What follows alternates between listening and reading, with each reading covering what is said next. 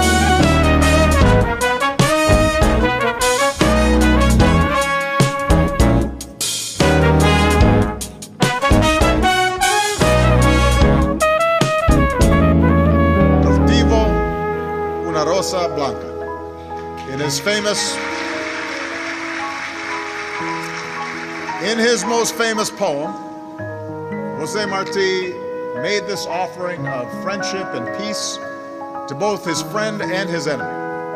Today, as the President of the United States of America, I offer the Cuban people el saludo de paz.